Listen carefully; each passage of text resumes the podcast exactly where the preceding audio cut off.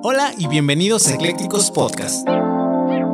Soy el licenciado Ricardo Calderón y Eclécticos tiene la intención de perseguir lo interesante, teniendo conversaciones con los abogados y profesionistas que rompen los estereotipos en sus áreas de trabajo, con el fin de que tú puedas desmenuzar toda su experiencia, encontrar la inspiración, herramientas, tips y consejos para que puedas aplicarlos a tu vida diaria y profesional y así llegar al siguiente nivel. Si están listos, comenzamos.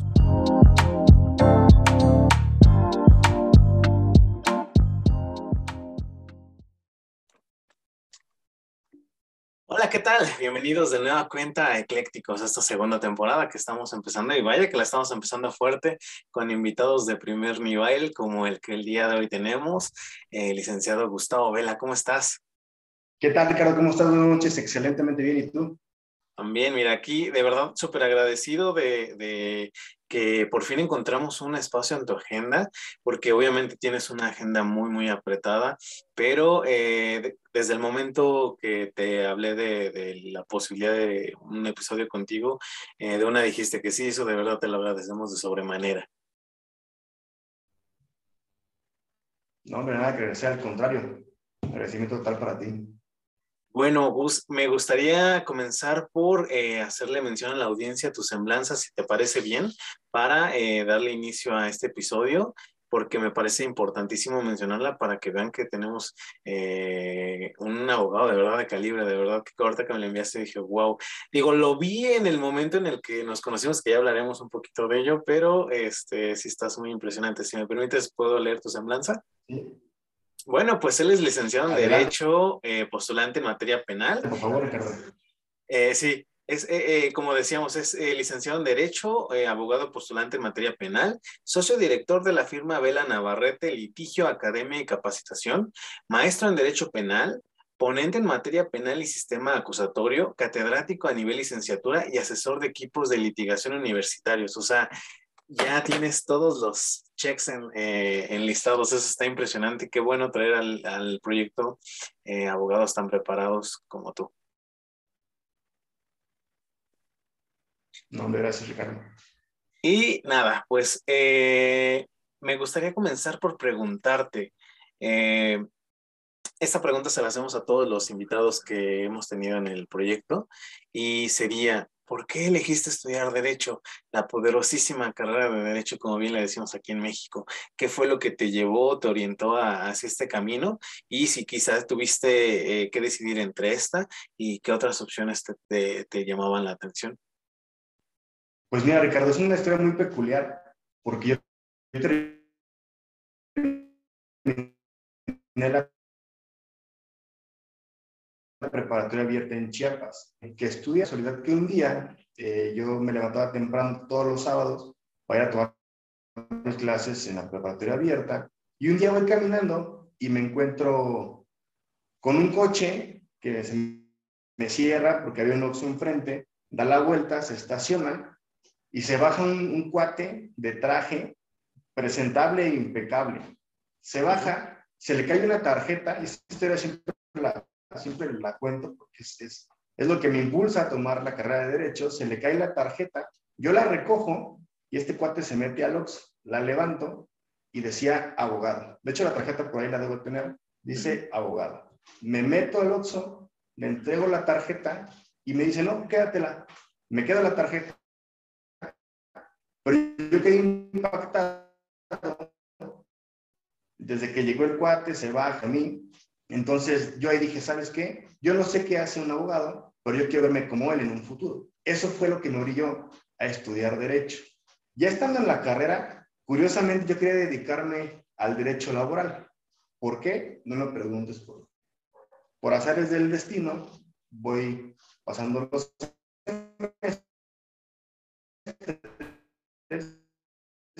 y ya en la formar parte del equipo de la universidad y es ahí donde me decanto por el derecho penal.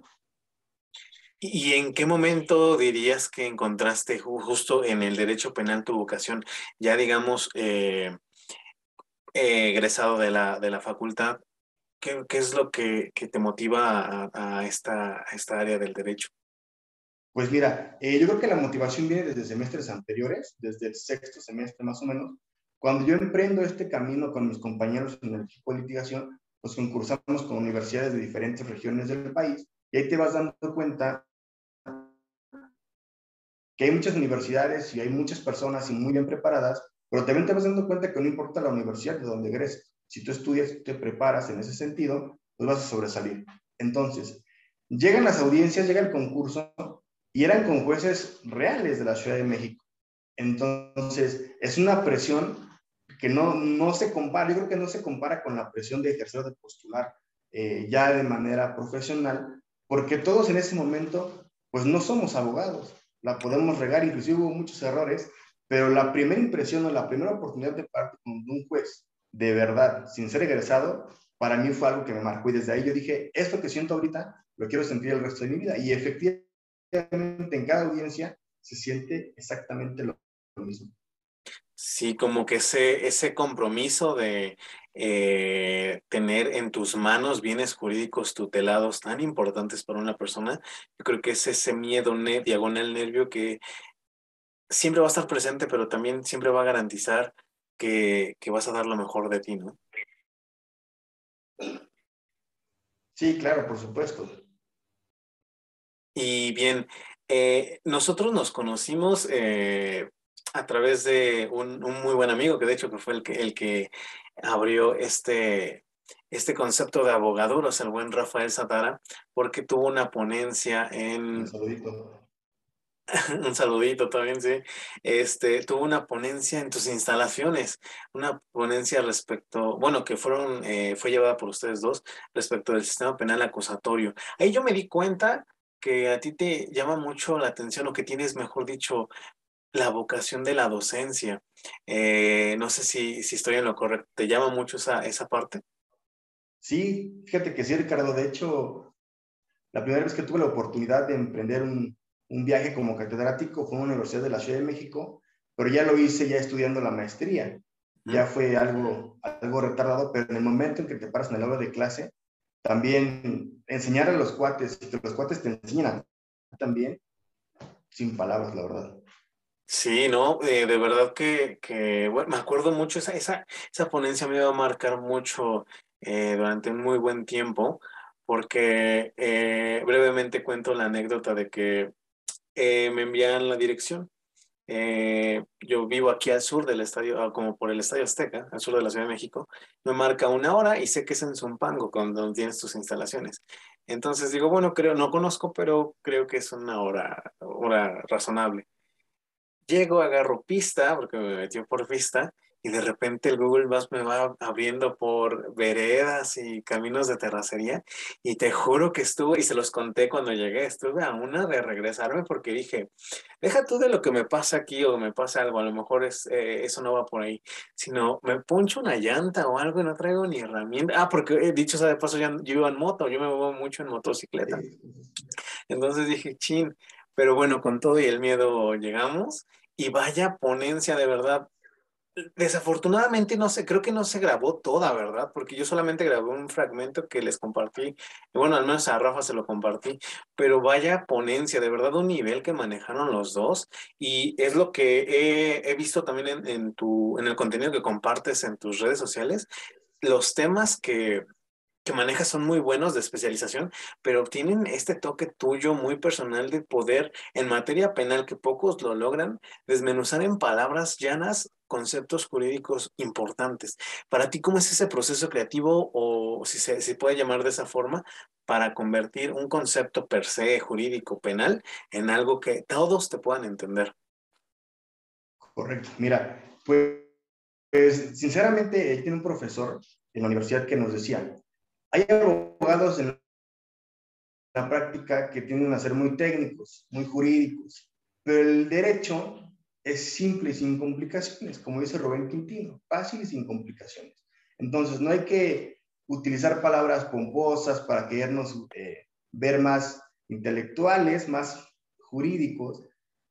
Hay que agarrar, yo siempre digo a mis alumnos y a mis colegas aquí en el despacho, tenemos que aprender gramática y semántica español de primer, de primer grado. ¿Por qué? No, no, no pretendemos o no, o no hay que pretender ser algo que no, que no somos. Con gramática y semántica estamos del otro lado. Palabras sencillas, palabras que todo el mundo conoce, palabras que son de fácil acceso, por ejemplo, eh, litigio, un problema, una controversia, un problema entre una persona y otra, fácil, sencillo. Entonces, yo soy más de la escuela de no complicarse tanto la vida, porque también hay abogados, y yo lo he visto desgraciadamente, que tienen al cliente y buscan impresionarlo a través del Excel. Cuate, no te va a entender. Mejor trata de darle un contenido fácil, sencillo, que te pueda comprender y vas a ver si no, el cliente te va a contratar. Definitivamente, sí te sigo en ese sentido. De hecho, lo platicábamos fuera de cámara, este proyecto nació con esa intención de desmenuzar conceptos jurídicos en, palabras simples. Y vaya que es algo que desde que llega a, a la psique de uno como, vamos a ponerle creador de contenido, porque tú también compartes ese contenido de manera digital. Desde que te llega así que pues dices, no, no, no, no, no ha de ser tarea difícil. Pero ya al momento de, de, sentarte a hacer los, bueno, te, te, decía yo que yo hacía guiones. Al momento de hacer los guiones sí está, sí está complejo, ¿eh? Realmente eh, siempre tienes que eh, rebotar ideas con alguien más, como decirle a algún colega, mira, ¿Se me entiende? No, pues que sí, luz verde y lo compartimos. No sé si así sea más o menos contigo, ahorita que hablabas de tus colegas y de la gente que te rodea, que ese día tuve la oportunidad de ver que al menos son fácil cinco tus manos derechas. Sí, es correcto. De hecho, pues aquí te regla muy sencilla en, la oficina es estudia, estudia y estudia. Tú estudias todos los días, no tienes bronca, no vas a tener ah, una, una aclaración siempre lo digo en todas mis, mis clases, mis ponencias, a veces soy, suelo ser un poco grosero, ¿eh? No sé si tengas inconveniente con eso. No, no hay tema. no, no hay tema, tú dale. Entonces, eh, pues hay que estudiar, hay que estudiar. Y en ese sentido, mientras tú vas estudiando, vas fluyendo. Y fluyes de manera natural. Entonces, en ese sentido, si tú vas fluyendo, obviamente no tienes por qué, no, no tiene por qué costarte trabajo al momento de hablar con lo mismo con contenido que se sube en redes sociales. Si pues no tiene por qué causarte conflicto, por ejemplo, me enseñabas bien, eh, hacer un guion. A lo mejor al principio, pues sí cuesta trabajo, pero vas practicando, practicando, practicando y de manera natural, pues ya fluye como lo estamos haciendo ahora. Totalmente. Sí te sigo en ese sentido. Eh, yo comencé por guiones eh, pequeños, pero ya como que mi, mi, mi, mi, reto, digamos, fue desmenuzar el sistema penal acusatorio en las tres etapas. Eh, eh, obviamente un episodio en cada, en cada, eh, eh, un episodio por etapa. Y vaya tema, ¿eh? O sea, porque también no quería dar un, releer el artículo, no tendría sentido, no tendría sentido, o leer los, el Código Nacional, releer el Código Nacional. y, pero ya cuando lo logras, creo que es como en los videojuegos, ¿no? Logro desbloqueado. Es como que ya lo de lo, lo que sigue se te hace un poquito más fácil. Y yo me di cuenta cuando te escuché en la ponencia, eso. O sea, Rafa es un especialista de verdad, que ya lo trae aquí. Pero tú, cuando eh, intervenías, entrabas luego, luego en ese, en, en su, en su vaya, como hermanitos gemelos, o sea, eh, no tenías tema en entrar en su, en su, pues en sí, en la dialéctica de él. Y eso es impresionante, porque muchas veces creo que es preciso tener que regresarse un poquito para reestructurar en una ponencia, y tú entrabas justo. ¿Eso cómo lo logras, amigo? Y es que, mira, realmente yo siempre lo, he compartido. A mí me apasiona el derecho penal, el proceso penal, teoría del delito. Yo creo que es algo que comparto con Rafa, esa pasión por, por la materia penal y por la teoría del delito. Yo creo que en ese sentido es fácil fluir en una conversación, en una plática, en una ponencia sobre esos temas. Porque no te pierdes, tú ya lo traes de tanto que, que, estudias o que practicas en audiencias, pues tú ya lo vas trayendo, lo vas trayendo. Y si un colega de repente en una ponencia toca un, un tema, por ejemplo, procedimiento abreviado, pues tú ya rápido el chip ya sabe dónde estás, ya sabe dónde te encuentras, ya sabe qué es lo que sigue y puedes entrar sin ningún Definitivamente. Ahorita que estamos eh, viéndonos de manera telemática a través de la plataforma de Zoom, en la parte de atrás alcanzo a ver muchísimos libros. Un profesor antes de culminar la carrera nos decía, eso es lo único que nos separa del común general de las personas, la lectura. Y por lo visto eres, de, eres un lector empedernido, un devorador de libros. ¿cuál, si pudiera yo preguntarte, cuáles serían los dos o tres libros que te han marcado en materia penal? No ya ahorita desde la visión que tú tienes ya como postulante, sino como en la construcción de ese postulante que eres hoy, porque es, fue el tema que elegimos. De hecho, este es un podcast para un joven abogado. Entonces, si nos pudiéramos remontar a, a, esos años donde tú te estabas construyendo, a lo mejor un par de libros o quizá tres que a ti te hayan ayudado y que puedas compartir con la audiencia. Pues mira, eh, yo creo que el primerito de todos sería Claves de la Argumentación de Robert Alexi. Ese es el libro, lo leímos en sexto semestre, me parece, en la universidad. Es un libro que al principio es un poco complejo, pero si lo vas leyendo, lo vas estudiando y lo vas analizando sobre todo, es un libro, de verdad, es una minita de oro. Yo creo que en segundo, en segundo puesto yo pondría eh, el libro de la maestra Carla Prat, Procedimiento Penal. ¿Por qué? Anteriormente, eh, los libros o los libros de los juristas eh, viejos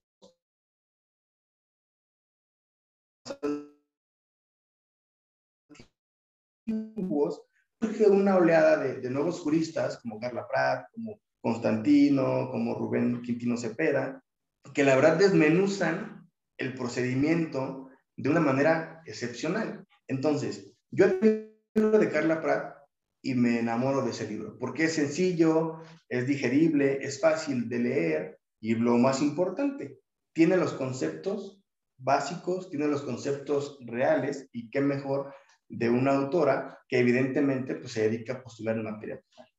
El tercer libro que yo creo que, que marca también eh, una pauta en mi, mi, formación como abogado sería eh, el libro de El juicio de amparo de Luis David Coaña B, a quien si nos ves, un saludo, maestro mío que tuve en Centros Carbonel.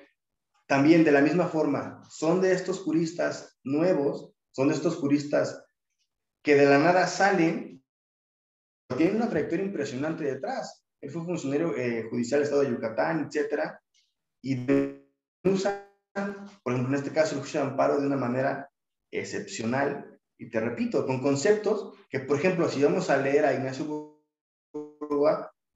Cuando es el juicio de amparo? Sin embargo, Coaña saca un librito así, déjame te lo muestro, por aquí lo tengo.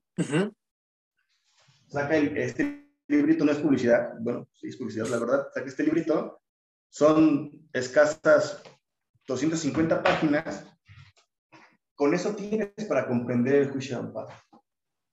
Gran y gran tema, ¿no? Obviamente el amparo en nuestra materia, bueno, eh, a mí también me apasiona muchísimo el derecho penal, este, es, es algo siempre, siempre bien dicho, el as bajo la manga, ¿no? Obviamente sabemos que antes del amparo hay un recurso, pero quien lo sabe llevar creo que se separa incluso del gremio penalista. No sé si compartas conmigo. Sí, claro, por supuesto. Estamos eh, los penalistas de este lado, pero siempre una persona que domina el amparo siempre está un escalón o dos arriba de cualquier pista. Definitivamente. Eh, platicábamos hace ratito del tema, eh, podcast para un joven abogado. Para ti, ¿cómo fue este paso de dar cuando nos titulamos o recién tenemos nuestra cédula profesional, estamos en un limbo en el que no sabemos irnos por el litigio, irnos este, por tal vez el servicio público tras el servicio social forzoso. Eh, platicamos recientemente con Alex de Santonio, pues, otro panorama podría ser la judicatura, aunque tal vez un poquito más lejano o no tan común. Pero quiero pensar que tú, como todos nosotros, en cierto año estuviste en ese limbo de decidir hacia dónde, hacia dónde ir. ¿Cómo fue para ti dar ese paso del cero, donde, del, que, del cual estábamos hablando, a un uno, en el que hoy te colocas como un abogado y ya leímos tu currículum, que es impresionante?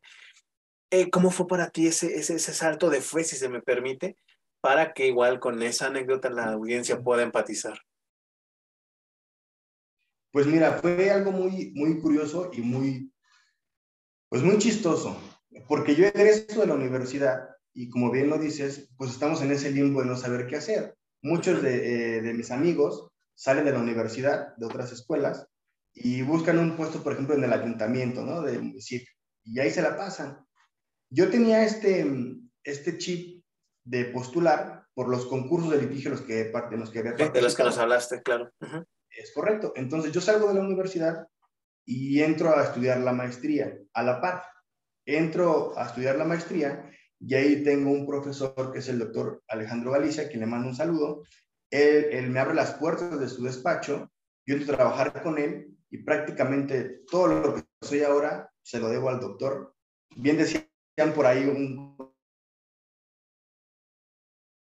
colega, yo aprendí, lo que hacemos en este despacho, yo lo recepcioné y me lo traje al mío. Y así he, construido lo poco que tenemos ahora. ¿Cuál fue mi, mi, mi aventura? Saliendo del despacho del doctor Galicia, pues obviamente uno quiere emprender su, su propia oficina. Creo que es un, un común denominador en todos los abogados que egresan de la licenciatura, tener nuestro propio despacho, tener nuestra firma. Y en ese sentido, yo emprendí eh, un despacho con un amigo mío de la licenciatura, eh, Gustavo Guzmán. Emprendemos un, un despacho que primeramente tenía sede en la casa de mis papás, curiosamente. Tenía ahí la sede en casa de mis papás y luego nos fuimos expandiendo a Teotihuacán y luego en Tecámac.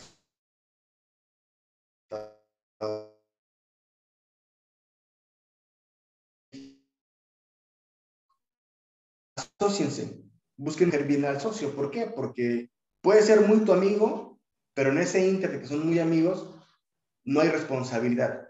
Busquen al socio. ¿Por qué? Porque tú eres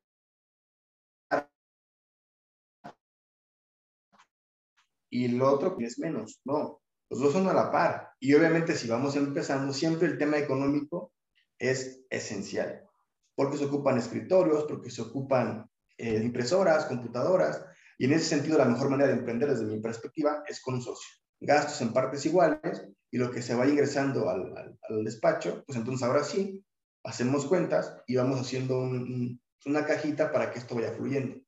Entonces, en ese sentido, yo creo que emprender el despacho saliendo de la universidad, no digo que sea una mala idea, pero sí recomendaría mucho que antes de sumergirnos en, este, en este monstruo de lo que es el despacho propio, métanse a un despacho, vean cómo funciona, vean si les late la mecánica. ¿Por qué? Porque en algún momento ustedes van a tener el suyo y tienen que tener un conocimiento previo de saber cómo es que funciona, cómo se, cómo se hace un expediente, cómo se organizan eh, los tomos de los expedientes. Por ejemplo, ahora es más, mucho más fácil. Le tomas la foto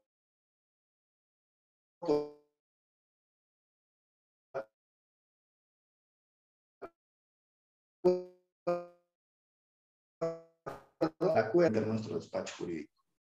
Definitivamente. Sí te sigo. Eh, nosotros también emprendimos una acá en Doctor Navarro eh, cerca de Ciudad, bueno, Ciudad Judicial, y totalmente me remontaste a, esa, esa, esa, experiencia, pero que también es parte importante la prueba y el error, eh, en el sentido de cómo emprenderlo, ¿no? En, el llevar los asuntos, porque para eso debe ser muy, muy profesional y más en materia penal.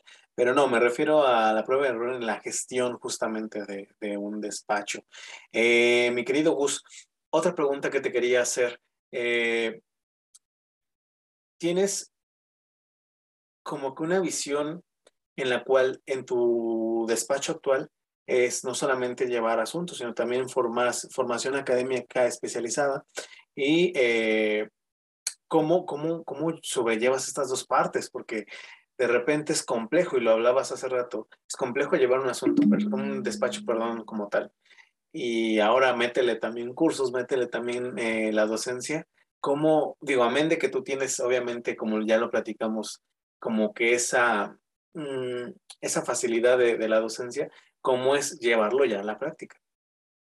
Pues mira, Ricardo, para serte muy honesto, eh, yo empecé la parte académica impartiendo conferencias en la Ciudad de México con un amigo de la universidad que es el licenciado Hugo Celis, que creo que actualmente radica en, en Oaxaca. Empezamos nosotros eh, otorgando conferencias de manera gratuita en la Ciudad de México y te va llenando el, hecho de poder compartir lo poco que sabes, no con los estudiantes, sino con abogados hechos y derechos, que te pueden preguntar, que te pueden cuestionar y que probablemente tú no puedas contestar las preguntas. Es ahí la parte de la academia que a mí más me fascina, poder aprender del abogado que está sentado del otro lado, porque ojo, el hecho de que, por ejemplo, eh, por ejemplo, Rafa,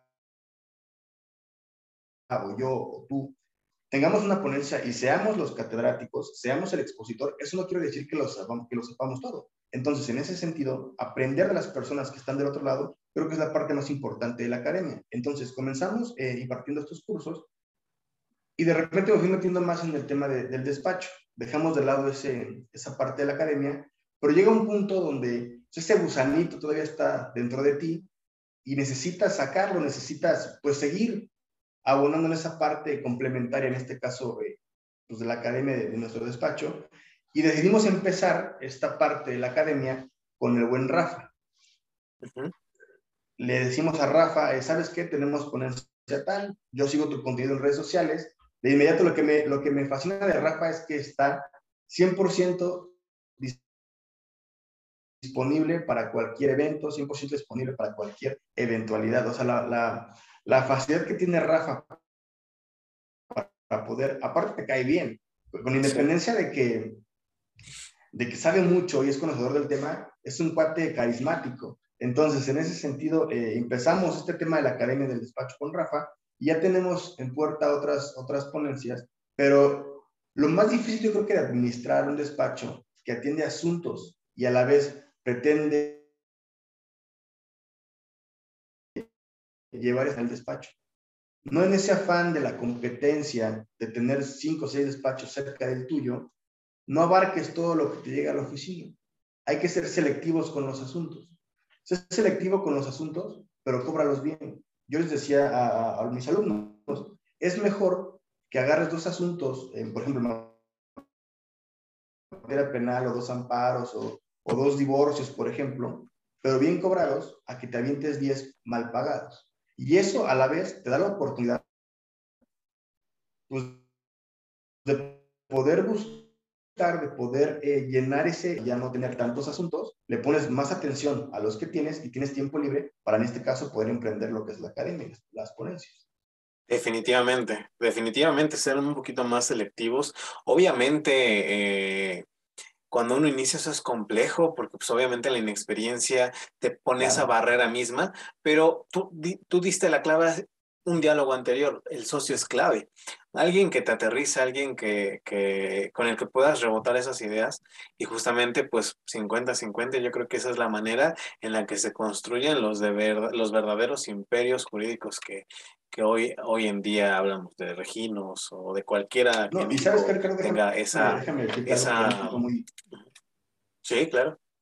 Mira, eh, porque va a decir la, eh, tu audiencia, no, es que, por ejemplo, los abogados que tú traes ya tienen un despacho, tienen un poco de carrera, un poco de experiencia.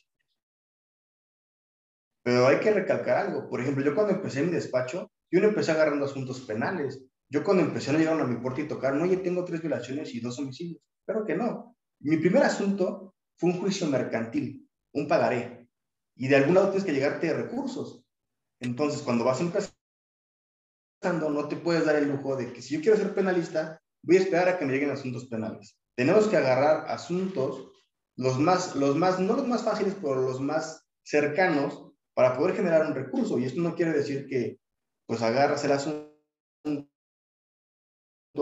y ahí lo vas sobrellevando.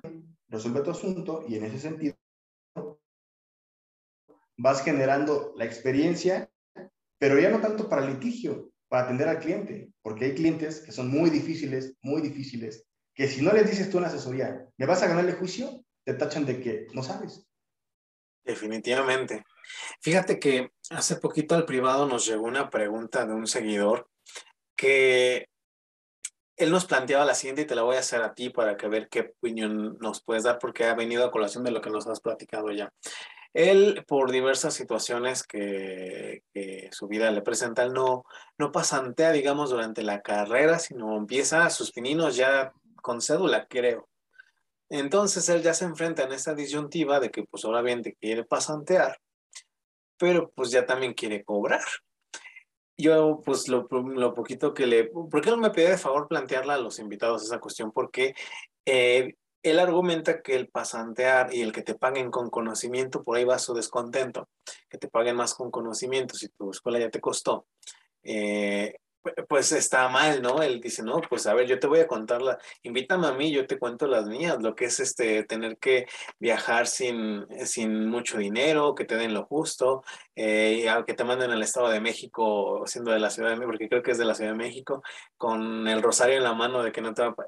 Yo así de, amigo, todos las hemos vivido.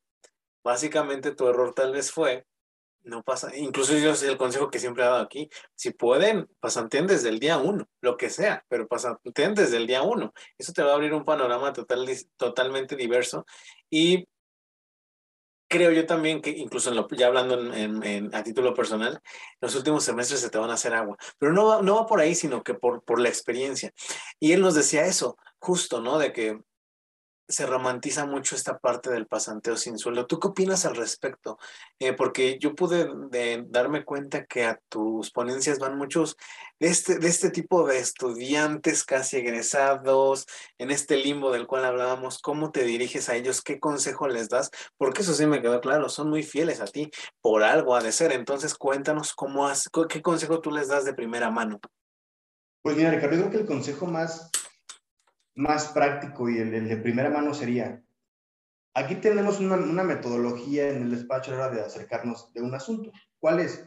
Cuando el cliente llega y el cliente acepta eh, que tú lleves la representación, trabajamos de, primero, un contrato de prestación de servicios. Hacemos el contrato y ahí le explicamos al cliente. El costo del juicio de mis honorarios, mi percepción es esto. Pero aparte, nosotros le llamamos gastos de ejecución, pueden ser viáticos, etc. Yo le llamo gastos de ejecución. Entonces, en ese sentido, ¿qué incluyen los gastos? El transporte, la comida, a lo mejor una copia.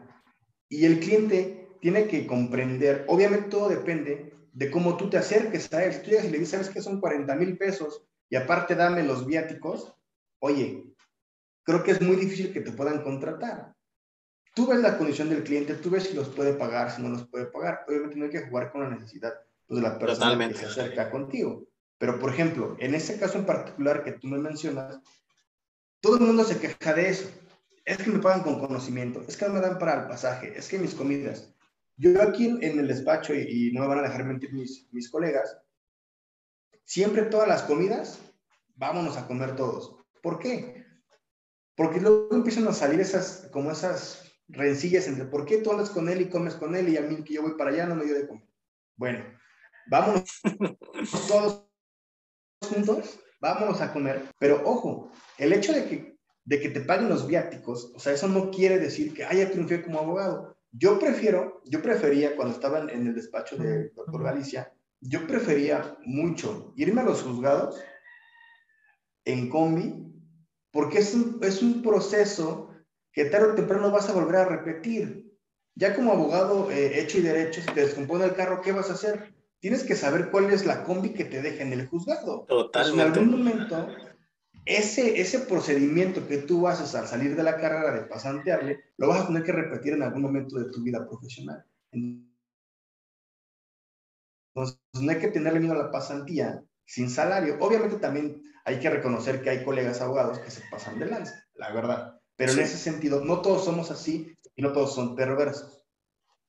Yo, yo siempre he, comentado que también es importante, digo, en medida de lo posible, desde luego, tratar de buscar a alguien con quien en esa primera impresión empatices o sientas que estás hecho de las mismas valores, no sé cómo decirlo, porque también si eres una persona a lo mejor muy tranquila y te vas con el abogado o el profesor, no, es decir, el profesor del que llega en el Mini Cooper y despampanante, a lo mejor van a, vas a chocar y vas a terminar hasta odiando la postulancia porque no la, no la compartiste con alguien adecuado. Siento que también digo, en medida de lo posible, porque también ese mismo chico me preguntaba, pues es que, oye, caray, el único de mis profesores que postula es uno, y ya te imaginarás cómo es, digo, eso le sube el ego sabes que el ego lo tenemos bien mal manejado como gremio.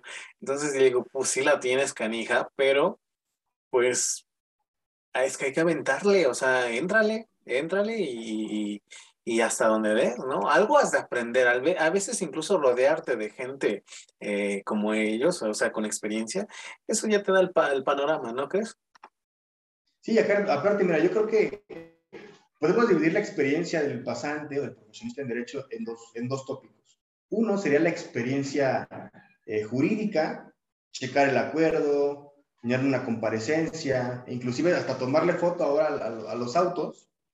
Y la segunda sería eh, la experiencia de la cual uno se llega con los momentos particulares a la hora de ejercer. Por ejemplo, aquí en el juzgado de Zumpango, derivado de la pandemia, pues tienes que anotarte en una libretita, te vas a formar a la lona, esperas tu turno. Pero si tú no vas al juzgado, tú puedes tener toda la teoría del mundo, tú puedes saber qué es un acuerdo, cómo se compone un acuerdo, cuándo surte efectos la notificación. Pero si no sabes dónde tienes que formarte, pues vas a estar perdido, vas a estar frito. Entonces, en ese sentido, la pasantía, yo creo que la pasantía debe ser considerada como, como una experiencia de vida, vaya. Si no fuiste pasante, si no tuviste tu, tu etapa de pasantía, yo dedícate a otra cosa, mano, o sea, no inventes. Yo creo que ahí en la pasantía te vas a dar cuenta si de verdad estás hecho para esto o no. No tanto los asuntos o que venga el cliente y te toque en tu oficina o haga resolver, no. Porque todos sabemos que en la práctica hay clientes buenos, hay clientes malos, hay clientes que te están marcando hay clientes que no te marcan, pero si no sabes desarrollarte en la vida práctica del quehacer diario de la abogacía, pues vas a estar frito. ¿Y eso cómo se aprende? Pues con la pasantía. Definitivamente.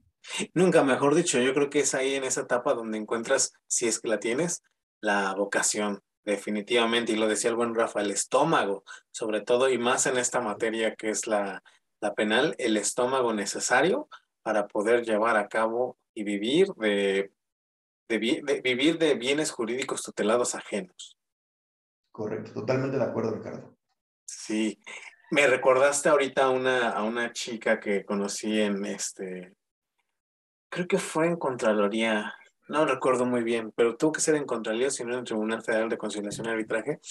Igual pasante, que de hecho es seguidora, de repente este, eh, te salen los nombres y, es seguidora, porque pues, compartimos ahí tarjetas. Te la cuento rápido, llega eh, sin saber qué hacer, ¿no? Y ya con, dice, pues estoy en en, un despacho en el cual me admitieron porque ya tengo cédula, pero no tengo ni idea ni de qué viene. Creo que no podía sentar una razón, algo de, de pañales, ¿no? Por así decirlo.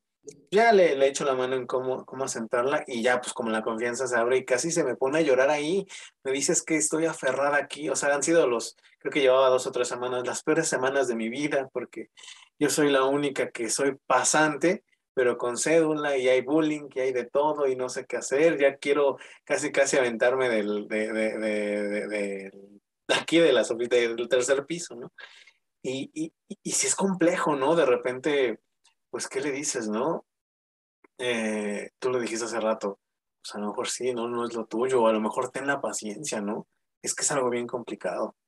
Sí, y aparte también hay que, digo, yo siempre lo he repetido, si estás aquí, no te olvides de dónde vienes. Entonces, en ese sentido, todos, absolutamente todos los que tenemos cédula, tenemos un despacho, trabajamos en uno y nos forjamos como abogados, pasamos por esa etapa. Todos. Y en ese sentido hay que ser empáticos con las personas que llegan al juzgado y a lo mejor el nerviosismo, o a lo mejor que es la primera vez, o a lo mejor traen problemas de, de afuera y vienen y se bloquean, no, no lo hagas sentir pues más mal de lo que ya se siente. Si le puedes echar la mano, échale la mano, porque no sabes si al día siguiente este cuate, pues también te la puede echar a ti. Totalmente. Ejemplo, que él tenga una notificación a la una y tú la tengas a las dos, por hacerte la maldad te tarda y no regrese, y regrese hasta las tres y media, por el simple hecho de que tú no la apoyaste, porque así somos también, hay que, hay que, hay que decirlo, también somos como bien lo, lo refería, somos muy egocéntricos y también somos de, yo primero, siempre yo primero, siempre yo primero.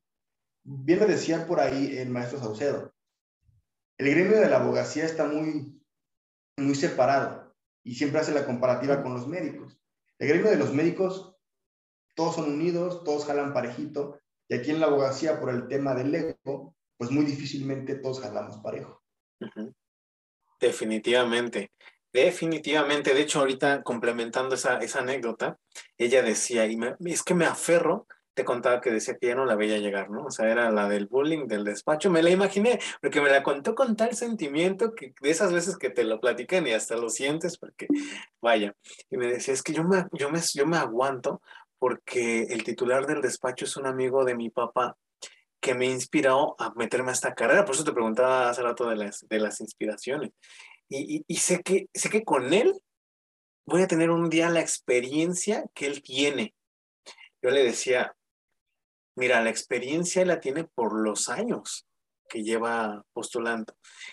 Y a menos que tú tengas en tu bolso una máquina del tiempo donde la adelantes, o el, este ojito de Doctor Strange, donde puedas ganar el tiempo de experiencia, tiene sentido tu argumento.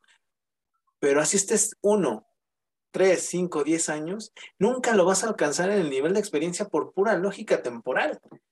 Y ahí como que incluso cambió su, como que su semblante, dijo, sí tienes razón, o sea, hay que tener cuidado con la historia que nos contamos a nosotros mismos. Si eso aplica en la vida, ¿por qué no en la vida profesional? Ella se contaba en ese sentido la historia de que estando ahí sufriendo hasta humillaciones, iba a tener un día la experiencia de alguien que te lleva 20 años de ventaja y no hay manera, no sé qué, no sé qué opinión tienes al respecto.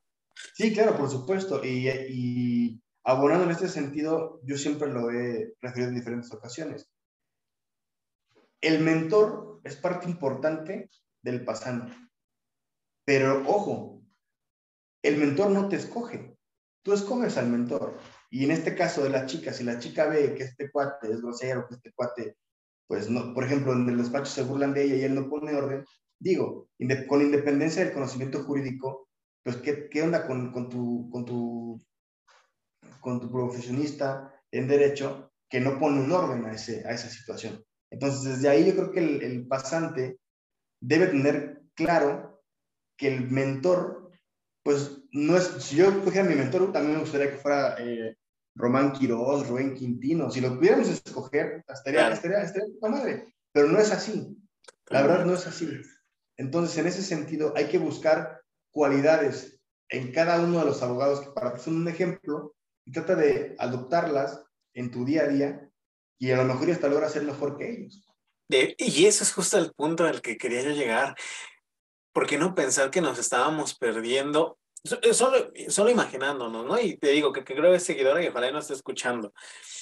Que se frustra y declina el camino. Y a lo mejor era una buena abogada, era un buen elemento, solamente no, no estuvo en el lugar ni en el momento ni con las personas correctas. Entonces, caray, pasa mucho, pasa mucho. Porque yo, de verdad, desde el momento en que me propusiste este, este tema, de ahora, como en su momento lo tuvimos en la primera instancia para un estudiante, podcast para un estudiante, este, llevarlo ya a estas personas de las que hemos estado hablando, esos abogados en construcción o cuasi abogados, pues es vital, porque créeme que yo siento que cuántos abogados no, cuántos buenos abogados no nos hemos perdido por cuestiones como estas, ¿no crees? Es correcto, totalmente de acuerdo, Ricardo. Y aparte, déjame contarte una, una anécdota. Cuando yo estaba eh, en el despacho del doctor Galicia, él es muy, pues muy estudioso, él es de ir a ponencias, asistir a cursos, conferencias. Y cuando yo estuve en, en, ese, en ese despacho, él nos hacía la invitación, nos decía, oye, este, vamos, hay una ponencia de, tal persona en Texcoco. Vamos, ¿quién quiere ir? Y en ese entonces éramos cuatro o cinco personas y ya era tarde, 7, 8 de la noche. Pues nadie. Y yo, ese despacho estaba en Otumba, Estado de México, yo radico en Zumpango. De Zumpango a Otumba mínimo son dos horas y media, aproximadamente. Pues yo voy, pues vámonos, de ahí de Otumba a Texcoco y luego a la siguiente ponencia, etcétera. Es una parte fundamental que el ponente, o en este caso el titular del despacho, incentive a los pasantes, no solamente a, ser mejores estudiantes, sino a ser mejores personas. Oye, digo, en mi sana lógica, si me están invitando a una conferencia, a una ponencia que tiene un costo de 150 pesos, y en ese entonces tú como pasante, pues no los generas, pero te lo van a dar gratuitamente, ni siquiera te van a cobrar el pasaje, oye, no seas cabrón, pues vamos a la ponencia. O sea, es de, es de manera gratuita y aún así dices que no. Entonces, en ese sentido también no todo es culpa del, titular del despacho. También hay pasantes que tienen su carácter, también hay pasantes que, como ya me gradué, como ya salí, pues ya yo quiero ganar 20 mil pesos al mes. Claro, pues del que hablábamos hace rato, justo del que hablábamos hace rato. Ya no le sabe la pasantía, ya no tiene esa, esa humildad cósmica, si se me permite, de recibir órdenes porque ya dice tengo cédula. De hecho, si te das cuenta, estos dos, estos dos ejemplos fueron de gente ya cedulada, justamente de los que estamos hablando, porque sí está bien canijo eh, ese, ese asunto. Yo creo que va a tener un gran impacto este, este episodio. Otra pregunta que te quería hacer. Eh, tú vienes de una familia eh, en la que hay abogados en, en, en digamos, un tío o alguien así? ¿O te tocó ser, como en muchos casos, el primer abogado de la familia? Mm, pues mira, yo tengo eh, una prima que radica en Querétaro, que ella es abogada, ella se graduó en la Universidad Anáhuac, me parece, y tengo un tío que también estudió eh, Derecho en la UNAM, pero no ejercen tanto la carrera como tal. Eh, una tiene su empresa, mi tío se dedica a otras cosas. De hecho, un dato curioso, los libros que ves aquí atrás, uh libros de aquí, son de mi tío. Él fue el que me regaló mis primeros libros, por llamarlo de alguna manera, para la carrera de Derecho. Entonces, sí tengo familia abogada, pero no están tan inmersos en el litigio como tal. Definitivamente. Creo, creo que este, Ayer, de hecho, estaba escuchando, yo soy bien fan de escuchar mis episodios, ¿eh? Yo de repente me duermo escuchando mi propio contenido y duermo con una sonrisa, porque realmente es el podcast que me hubiera a mí gustado escuchar como estudiante. Mira, de hecho, yo no la contengo de decirte esto. Y estaba escuchando justamente el de Rafa, y creo que te menciona, fíjate lo que es la vida, ¿no? Te menciona en ese sentido, porque tal vez esté equivocado y de hecho reto a la gente que vayan, digo, nos van a traer reproducciones, nada es cierto, pero este, menciona de un, de un amigo, el cual es, dice, no, pues este amigo es, que no tienes cómo pagarme, te agarro eh, cosas en prenda, este, que creo que se refiere a ti. Esa actitud, eh, esa es la palabra, esa es actitud. Pues mira, de hecho, eh, en el podcast de... Es correcto, te voy a contar una anécdota eh, una vez eh, tuve un asunto con una persona, pues escasos recursos, la verdad, o sea, una persona que no tenía forma, pues de pagar su, su, su, asunto. Y me acuerdo mucho que era una guardia de custodia, era un señor que venía de Veracruz, y mal no recuerdo. Total que no tenía lana para pagar su asunto, fue un asunto pro bono, lo llevamos en ese entonces, yo empezaba apenas mis pininos en, como independiente, digamos, y no nos pagó. Fue pro bono, tal, tal, señor, gracias. Como a los dos meses me lo vuelvo a encontrar y nos trajo de, de Veracruz una, creo que eran buñuelos, no recuerdo qué, qué, cosa era, pero eso, eso te marca más como abogado que recibir tu, tu depósito de 30, 40 pesos. Definitivamente. Ha de ser bien grato, ¿no? Ha de ser este. Eh, leía yo de esos posts que se compartan en los grupos de derecho, que muchas veces ya no sabes si sí o si no, pero toman foto al billete de 20, que igual un señor en la misma situación les dio, eh, creo que solamente él, él desconocía que era el rubro, lo regresaban de oficialidad de partes por no traer rubro y no sin saber ni qué es un rubro, pues este chavo le, le echa la mano, se lo hace, le indica cómo hacerlo, pues no trae ni para el pasaje, pero le da 20 pesos. Y dice, esos 20 pesos se los tomé por, uno por insistencia de, de, esta persona, porque pues, creo que son las personas más conscientes, ¿no? Pero hasta para, dice, para enmarcarlos, porque me saben más que cualquier, o sea, fueron los 20 pesos más lindos que me he ganado en la vida y esas satisfacciones, creo que pocas carreras son, son las que nos pueden dar, ¿no? No, y aparte, digo, no todos son historias conmovedoras, historias eh, pues que te llenan de, de, satisfacción, ¿no? Por ejemplo, yo tengo una historia muy peculiar. En un asunto penal, me acuerdo que era de robo, si mal no recuerdo. Vamos a, la audiencia, eh, no lo vinculan a proceso, sale el cliente, como al mes, sin exagerar, como al mes, mes y medio, yo iba de Zumpango los juzgados de Tecama, obviamente en combi, es lo que te, lo que te refería. Sí, sí, sí. Te descompone tu nave, pues no tienes de otra, o sea, vámonos en la combi. Íbamos en la combi y de repente se sube el mismo cuate que habíamos sacado en, el tribunal eh, de, tribunal de control, se sube a la combi y empieza a vender sus bubulubus, de repente esto es un asalto, ya se la saben, tal, tal, tal. Y yo lo veía y decía, este cuate lo he visto de algún lado. Va pagando los bubulubus, tal, tal, tal, y la gente le va dando sus cosas y de repente se me queda viendo y, ¿qué pasó, ¿Cómo está? Ah, tenga los bubulubus. Y ahí guarda el teléfono. Y se baja se baja de la combi. Y obviamente, pues a mí la impresión de ver a este cuate otra vez robando, Y aparte, pues así como se ve en las redes sociales y luego en los videos, pues la gente va a pensar que yo vengo con este carnal, con este Claro. Entonces ahí, pues son experiencias que se pueden dar en todas las ramas del derecho, pero yo creo que en materia penal se debe de ser muy cuidadoso, uno, con los asuntos que se toman, y dos, con cómo tratas a los clientes en materia penal. Porque sí, ahorita, por ejemplo, los puedes tener eh, recluidos en, un centro penitenciario, pero obviamente, pues sabes que en algún momento van a salir.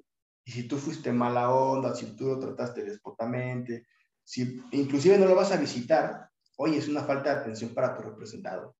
Totalmente, totalmente de acuerdo. Fíjate que a mí me pasó una muy similar, no en primera persona, pero me tocó ser pasante de una persona que se dedicaba, de un abogado obviamente, a asuntos internos en Contraloría de Policías.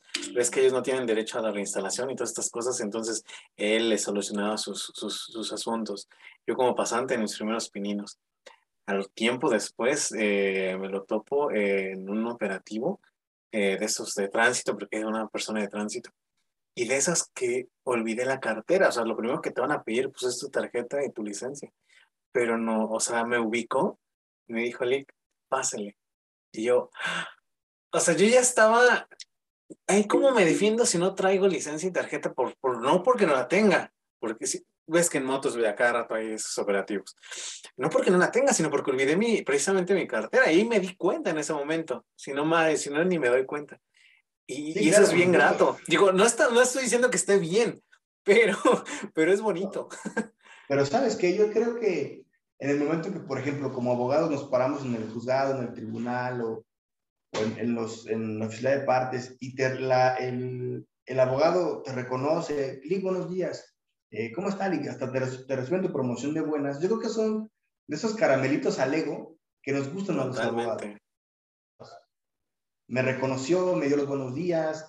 Como te ves, te tratan, pero también como tratas, pues te van a tratar. Entonces tú puedes traer el mejor traje del mundo, pero si eres déspota, olvídate que te pongan las cosas facilitas. Y hay que ser también muy claros en ese sentido.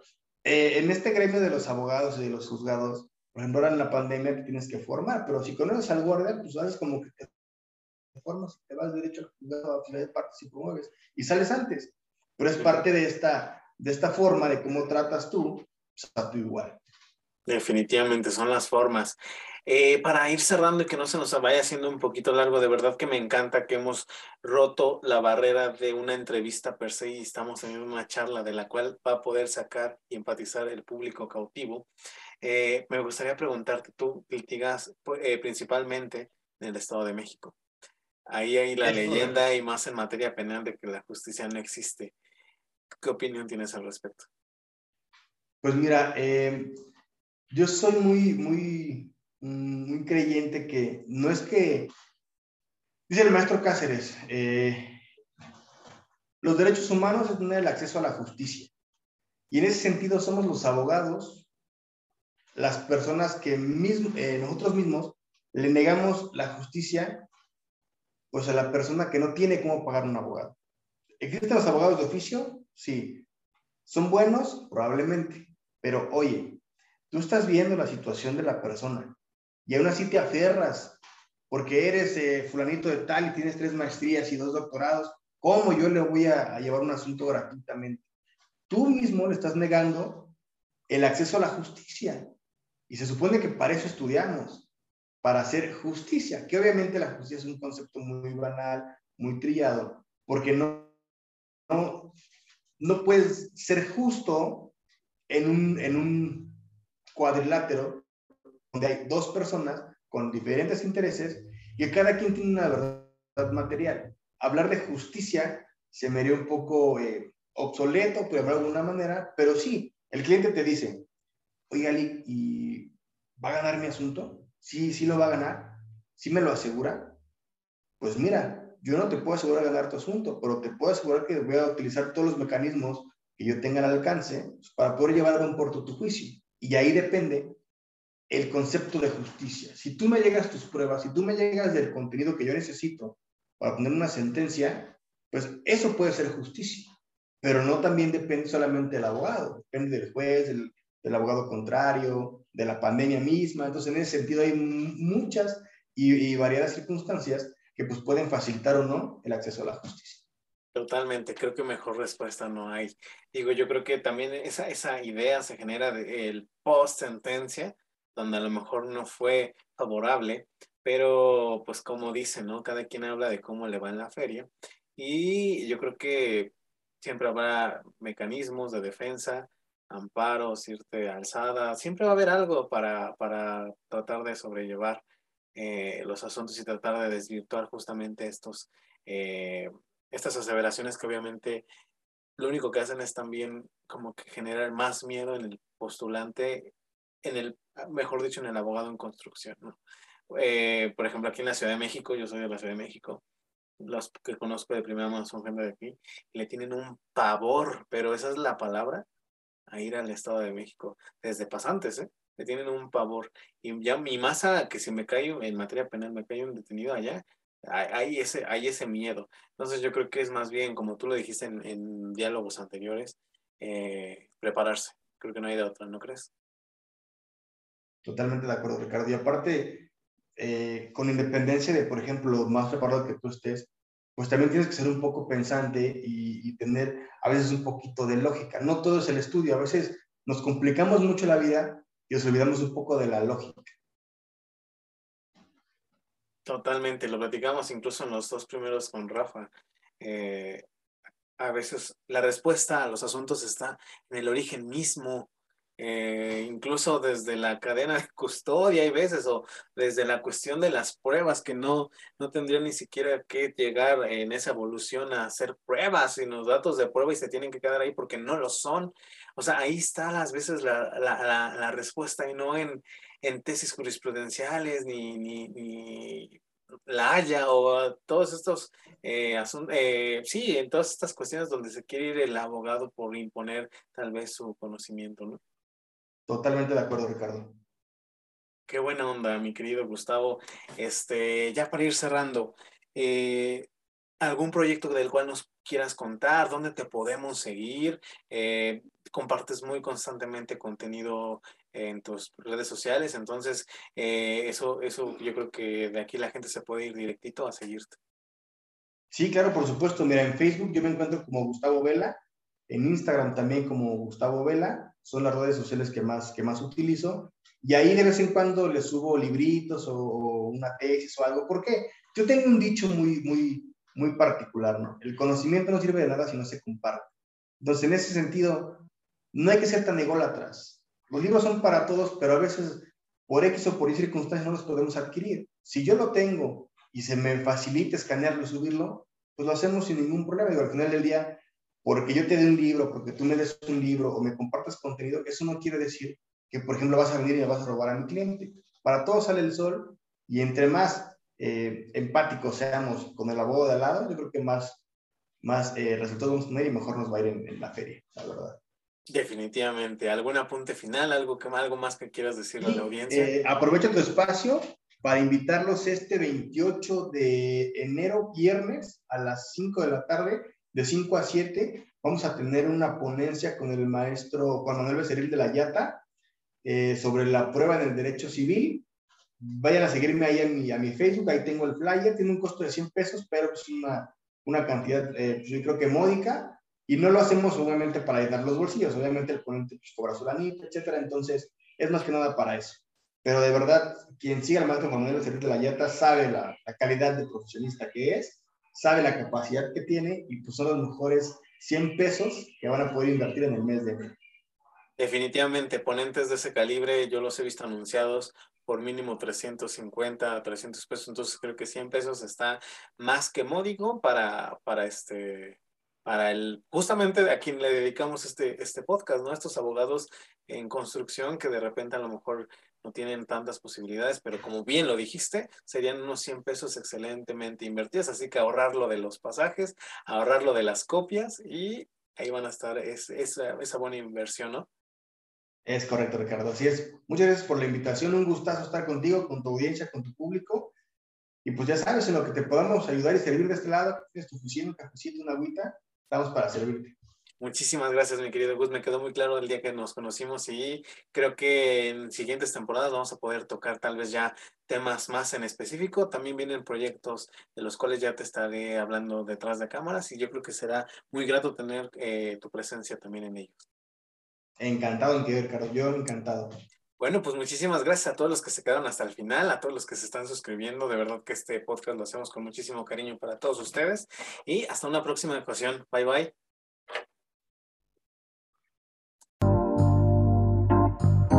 Esto fue Eclécticos Podcast. Muchísimas gracias a los que se quedaron hasta el final. Por último, te recuerdo que me ayudas muchísimo si te suscribes al proyecto en todas sus plataformas y lo compartes con alguien a quien le pueda interesar. Nos puedes encontrar en YouTube, Facebook y Spotify como Eclécticos Podcast. Sin más por el momento, hasta, la, próxima.